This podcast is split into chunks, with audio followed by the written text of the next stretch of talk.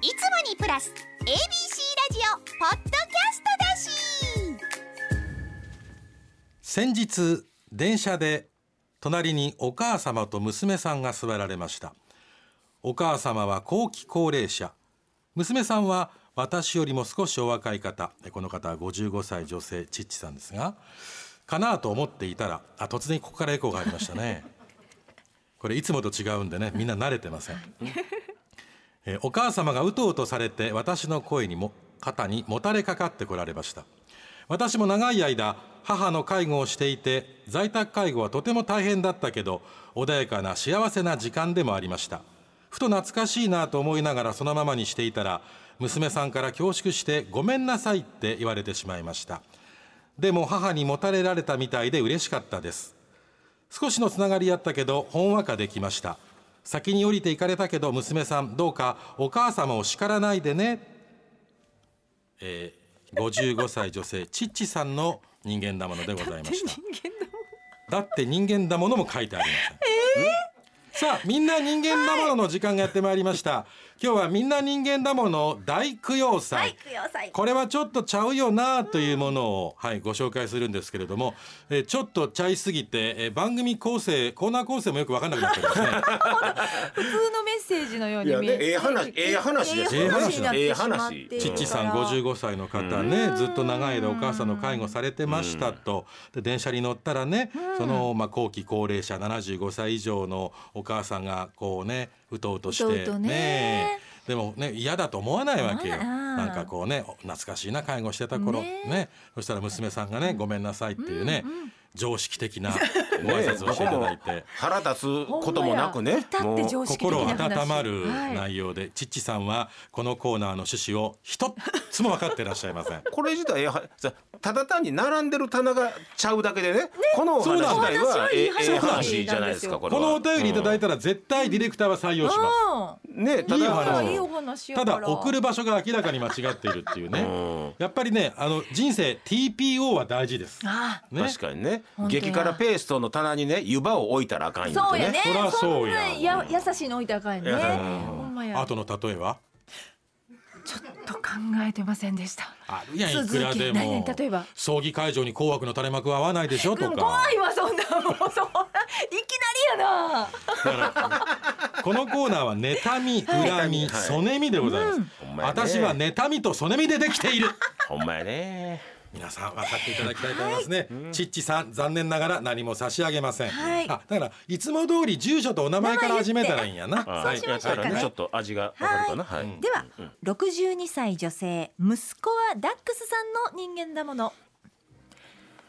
先日娘が仕事帰りの駅で電車が到着する寸前に横入りして先に乗り込んだおばはんが自分と同じ駅でまた人を押しのけるようにして先に降りてエスカレーターに並んだ列にまたまた横入りしよったそうです。ちょっとムカッとしたので階段で先回りして自動改札で先にピッてしてやったよ。だって人間だもの。もうあれですね。あの恨みは晴らせましたねそしたら。そうなんですね。ほんでちょっとねしんどい思いしてんねんこの人。あの先走りして。階段で先回りして走ってってるわけよね。そうそう先にピッとしてやったよってねまあ日常の一コマですね。そうですそうまあなんかふ不条理のまま終わってないですもんちゃんとこう仕返し仕返しはできてるからね。もう仕事仕事人が最後あれしてくれてますもんね。もうハングマンがあれしてくれてますもんね。もう最後ね。でしかも62歳まだねお若いですけれども、まあその階段でダダダダダダって階段降りてって自動改札先回りしたんで先しょ？回りした万歩楽々ターメロンいらずです。ああ本当です。お膝関節超元気。あらそれは素晴らしいまあでも先に喉をいただいてもいいんですけれどもね。電車が到着する寸前にこうね横入りして先に乗り込む人いやね。なくならない定期でも自分が先に降りるんでしょ？はい。そらあかんわ。もうちょっとした惜し惜しいところがね、だからあの自動改札先に回らなくていいんですよ。後ろから祈りましたで終わっていただいたらいいんです。十分。そうですね。階段でどんどんどんどん降りていく我が物顔の、えー誰？BBA あおおばはん。おばはん。あの後ろから祈りましたでいいんですが、はい。しかもこれ、伝聞なんです。そうなんです。娘さんなんです。娘さんの話なんです、娘さんに送らせてください、惜し惜しいですけどね。惜しいこれはね、まあ24歳男性陽平さんの人間だもの。昨日帰宅するまでスラックスのチャックが開いていることに気づきませんでした。いつから開いていたか分かりません。ただ友人のお店で食事とお酒をたしなんだ帰り駅のお手洗いを出てから帰宅時まで開いていたことは間違いないんです。帰りの電車で同じ車両に乗っていた方もし気分を害していたらごめんなさい働くスーパーの特別セールが忙しく特に午後は揚げ物の製造や洗い物締めの掃除まで一人でやりくりしていて疲れていたんです。チャックに気が向かないことも労働の疲れということで免じてください。だって人間だもの。えとにかく反省し倒しています。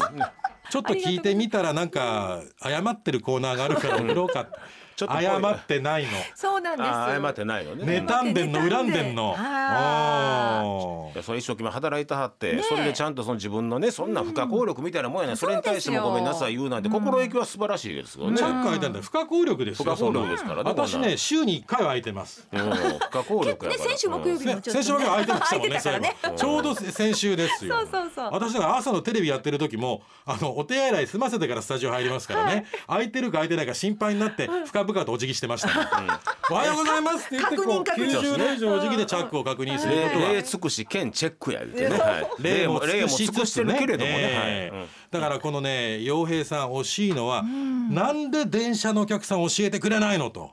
なるほど。そこに行かないと。ほんまや。ほんまですね。なんで教えてくれないのか本当に悔しい、あんたも明日チャック全開でなんだったらパンツまで出して電車に乗ればいいのに。だって人間だもの。私ならそう思う素晴らしいです。性格悪いからね。はい。ポップやな、えー続いては、えー、47歳女性あるマニアさんの人間だもの。先日私の夫が帰宅途中に豪快に転んで大怪我をしたと LINE が来ました私は驚いて怪我の状況を聞くと両手の手のひらと両膝をすりむいてとにかく痛いとのこと。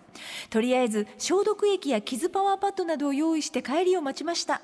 場合によっては病院に行かないといけないかもととても心配していたんです。ところが帰宅した夫を見るといつもと変わらない様子。傷も大したことなく血も出ていません。夫はこけたのが恥ずかしくてそれを隠すために痛さを強調したのだとすぐにピンときました。ものすごく心配したのに大げさすぎる態度に腹が立ってきました。そしてその後はいつもの通りテレビで野球観戦。ひいきのチームが点を取ったらハイタッチするのが我が家のルール。その日も点を取った瞬間いつものように夫が手を出してきました。私はそんな夫を白い目で見つめ「あんた手のひら痛いんやろ？しばらくハイタッチは禁止な」と吐き捨てました。ちょっとすっきりしました。だって人間だもの。仲睦まじい夫婦の光景で,、でしかもあの文章が長くってどこまで続くねん確かにね。どこまで夫婦の長い話聞かされんねんってとだいぶちゃんと追っていくための精神力が必要ですよね。ええ。だからやっぱちょっとあれなんですかこのあこのなんかちょっとね、一連の流れでこのスタジオの磁場もあれやったんか、本来ちゃんと映ってなあかん画面がね、さっきからチラチラチラチラついたり消えたりしてね。あこの CM が流れてるそうです。なんかチラチラしながらなんかいろんなもの磁場がねん。何になってんのかな思ってね。あの去年のラジオ祭りで皆さんにご購入いただいてご好評いただいたはい。不安ブ不安ブック。ねポートエビの写真が載っておりますがすぐ売れた。そこに書いてある私のね発言ね電化製品の不調は人生転落の兆しってありましてね。そうだった。つまりこのね、あの人の人からいただいたメールを供養する前に 我々に取り付いてる何かを供養しなければいけないんじゃないかというそう心配が。かまずもう一個先にね、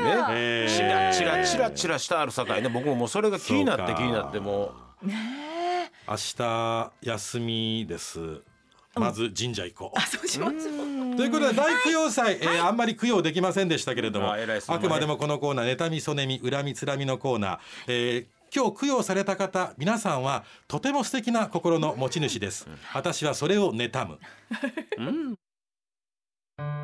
裏裏を聞き終わったそこのあなたあなたお願い消さないでもう少しだけ聞いて柴田博です。僕も欠かさず聞いているポッドキャスト未定年図鑑もうすぐ定年を迎える僕みたいな人にはぴったり。